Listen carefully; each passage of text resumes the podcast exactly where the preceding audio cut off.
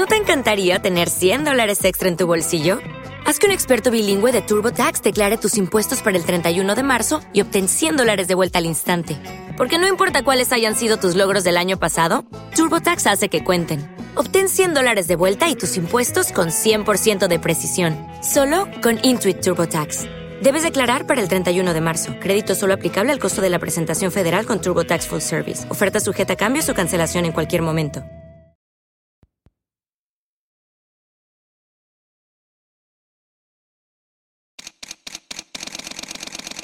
Bienvenidos a Bonita Radio. Esto no es un cuento, esta es la verdad. En breves segundos, la periodista Carmen Enita Acevedo estará con ustedes. Bonita Radio está disponible en Facebook, Instagram, Twitter, Spotify, Google Podcast, YouTube, iVoox y iTunes. Agradecemos a nuestros auspiciadores. RAM, la fuerza del trabajo. Cooperativa Senogandía, solidez y futuro. Y Buen Vecino Café. Nuestras transmisiones son viables también gracias al apoyo de ustedes. Pueden enviar sus donativos accediendo a bonita radio punto net. Allí podrán realizar su aportación a través de PayPal o tarjetas de crédito. También pueden realizar su donativo por A T H Móvil Negocios a la Fundación Periodismo veintiuno. O pueden enviar un cheque o giro postal a P M B número doscientos ochenta y cuatro. P O Box diecinueve cuarenta, San Juan, Puerto Rico cero cero nueve uno nueve guion cuarenta cero cero. Bonita Radio, esto no es un cuento, esta es la verdad. Con ustedes, la periodista Carmen Enita Acevedo, en directo desde el estudio Roberto el Indio Acevedo. Buenos días, Puerto Rico y el mundo. Soy Carmen Enita Acevedo y estamos a las ocho y dos de la mañana en Bonita Radio. En Bonita Radio nos encendemos para hablar, conversar con ustedes sobre lo que ustedes tienen derecho a saber. A esta hora vamos a hablar básicamente de tres temas. Tenemos que repetir el tema de que el gobernador de Puerto Rico esté en España. Y me parece que si la colega, amiga y comunicadora Brenda Reyes Tomasini está por ahí, vamos a descubrir, Brenda, ¿qué es lo que nos puede dar una idea de hacia dónde va esa insistencia del gobernador de Puerto Rico de participar en proyectos con España? Aun cuando sea solamente lo que va a anunciar en este momento, que una empresa que radica en Puerto Rico, que creo que tiene parte de empleomanía puertorriqueña, pero sus dueños son latinoamericanos, va a tener una relación con España en términos de llevar su producto al área de Cuenca. Yo creo que lo descubrimos. Ponlo en la nevera. Vamos a ver imágenes del gobernador eh, relacionado con una gente que tiene proyectos de energía. Le suena en España. Vamos a hablar también sobre lo que está pasando en el área del contrato de la generación. Se repite la historia. El mal contrato con Luma parece que va a ser el mal contrato con Genera Puerto Rico. Lo que tiene que decir el, el, el representante del interés público, el ingeniero Torres Placa. Y unido a eso, nos vamos a ir también a lo que pasó en Bahía de Jobos, en Salinas, que tiene que ver con la inactividad y la inacción, la mediocridad y hasta cierto punto lo que se investiga de corrupción en la oficina de gerencia de permisos desde que Manuel Sidre la tiene debajo del sobaco, porque como ellos siempre andan con algo aquí, en el Departamento de Desarrollo Económico.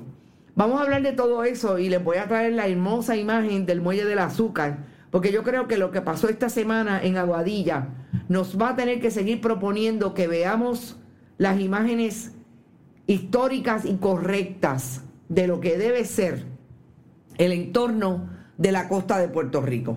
Y no voy a dejar fuera, porque va a ser bien interesante cómo nos vamos a encontrar con que la Junta de Planificación acaba de ganar un caso en el tribunal con relación a uno de los permisos nulos en Bahía de Jobos. Y qué casualidad que el ingeniero que recurre, porque fue el que consiguió el permiso para esa eh, construir allí en el, en el mangle de Bahía de Jobos, en el sector de el Camino del Indio, tiene otro caso bien similar por un permiso ilegal.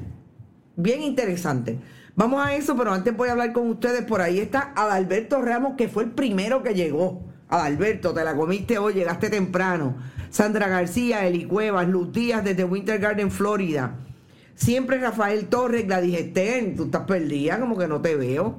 Edgar García, Griselda Cartagena. Buenos días, bonitos y bonitas, y excelente viernes, dice Edgar. Sandra García, Ivonne Padua, Lourdes Río, Magdi Cabán. Mi amiga Magdi, que está en Carolina del Norte, uy, qué frío. Lilian Ferrer desde Chicago. Lilian, te debo una llamada. Aura Chance Sanjurjo. Ya, rayo, ustedes tienen más apellidos. Así de chavos tienen, cuéntenme. Javier Jiménez, Gilke Hernández también está por ahí.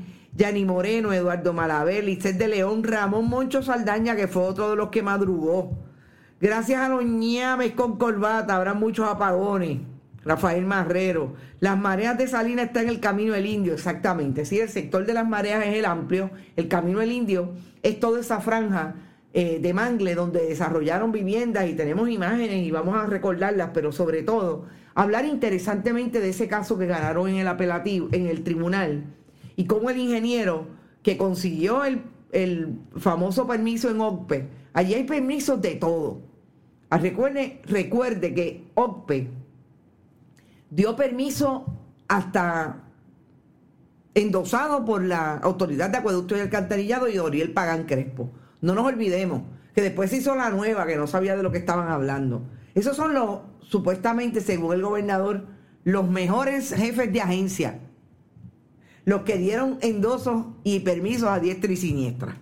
Rita Guzmán también está por ahí. Hoy no hace frío, cincuenta y cinco nada más. Ah, bueno, pues está bien. No estás tan mal, eh, Magdi.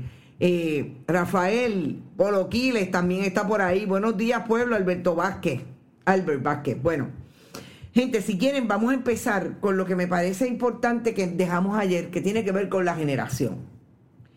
Vamos al asunto de la generación. En principio les dije, son diecisiete generatrices en Puerto Rico. Este es el contrato para Genera Puerto Rico, que aun cuando no lo quieran decir así concretamente, yo quisiera saber si es que New Fortress, que sabemos que es el que ha estado... Eh, supliendo gas natural a través de la, de la, el muelle cinco y seis y las generatrices de San Juan, están haciendo algún truco para desaparecer a algunos amigos que parece que son conocidos en Puerto Rico y que tienen intereses en New Fortress. No sabemos, pero nadie quiere decir que Genera Puerto Rico, que la matriz es New Fortress, de esa corporación y ese consorcio que se crea para desarrollar ese proyecto multimillonario que tiene que ver con quedarse con la privatización de la generación en Puerto Rico. Cuando hablamos de eso, tenemos que traer claramente que recordemos que FEMA dio dinero para la reconstrucción y que aparentemente el quid pro quo entre funcionarios electos hoy y los que no están electos. ¿Te está gustando este episodio? Hazte fan desde el botón Apoyar del podcast de Nivos. Elige tu aportación y podrás escuchar este y el resto de sus episodios extra. Además, ayudarás a su productor a seguir creando contenido con la misma pasión y dedicación.